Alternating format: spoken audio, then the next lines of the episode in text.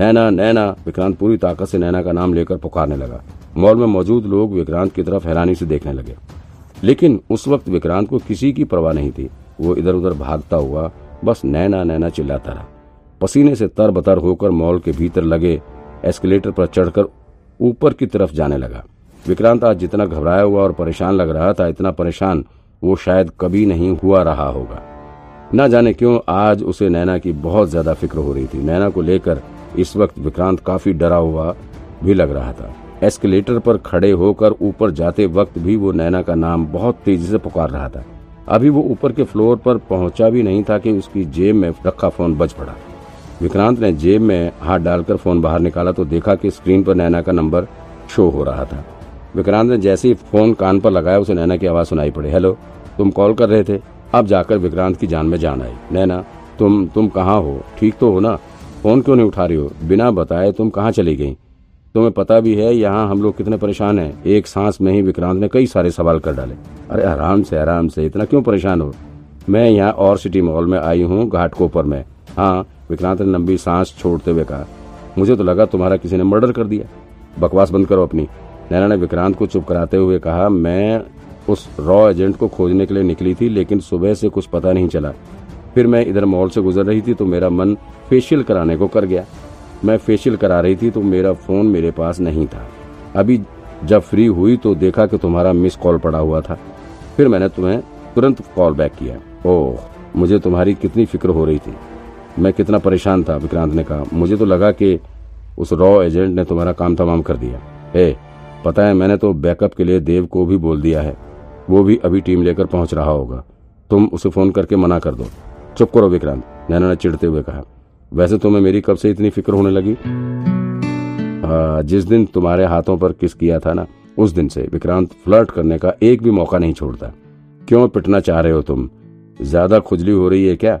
नैना ने अपने लहजे में विक्रांत को जवाब दिया अच्छा तुम तुम हो कहाँ? किस फ्लोर पर हो? विक्रांत ने बात बदलते हुए कहा मैं सिक्स फ्लोर पर हूँ पर तुम यहाँ नहीं आ सकते। ये लेडीज़ स्पा है सब लड़कियाँ हैं यहाँ। जेंट्स एंट्री अलाउ नहीं है।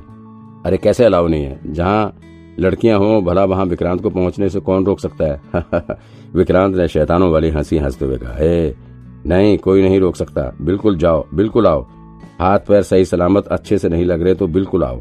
तुम्हारा भी बॉडी मसाज हो जाएगा। अरे छोड़ो नैना, मेरा तुम्हारे अलावा किसी में इंटरेस्ट नहीं है। तुम अगर अकेली होती तो ज़रूर आ जाता। विक्रांत ने फिर से नैना के साथ प्लॉट करना शुरू कर दिया।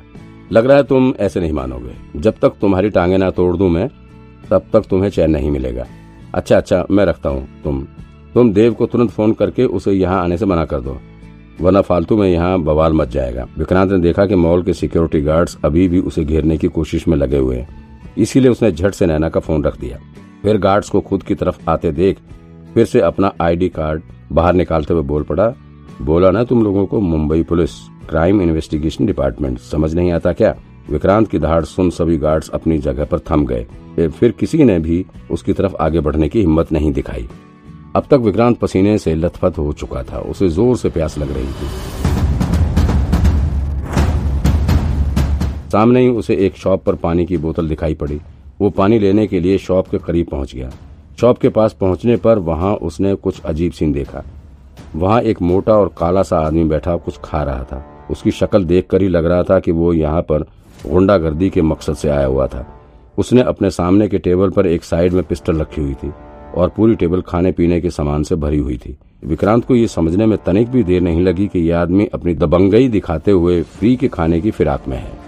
उसे देखकर विक्रांत को अपने पुराने जन्म की बात याद आ गई, जब वो खुद गैंगस्टर हुआ करता था। तब वो भी इसी तरह किसी भी शॉप पर पहुँच जाता था और फिर डरा धमका कर धोस दिखाते हुए फ्री में सामान उठाकर चला आता था। फिर अगर कोई दुकान वाला पुलिस कंप्लेन करने की हिम्मत करता था तो फिर तो उसे और ज़्यादा डराना, धमकाना शुरू कर देता था। और फिर जितनी बार दुकानदार कंप्लेन करता था, उतनी बार उसको परेशान करने का सिलसिला बढ़ता जाता था। लेकिन अब विक्रांत ऐसा नहीं कर सकता, क्योंकि तो अब वो कोई सड़क छाप गुंडा नहीं, बल्कि एक जिम्मेदार पुलिस ऑफिसर है। अब तो उसकी ज़िम्मेदारी है कि वो आम लोगों की सुरक्षा करे, आम लोगों को ऐसे गुंडों के आतंक से बचाए।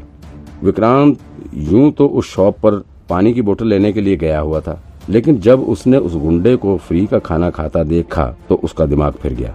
विक्रांत की नज़रों के आगे इस शॉप की मालकिन की मासूम सी नज़र घूमने लगी।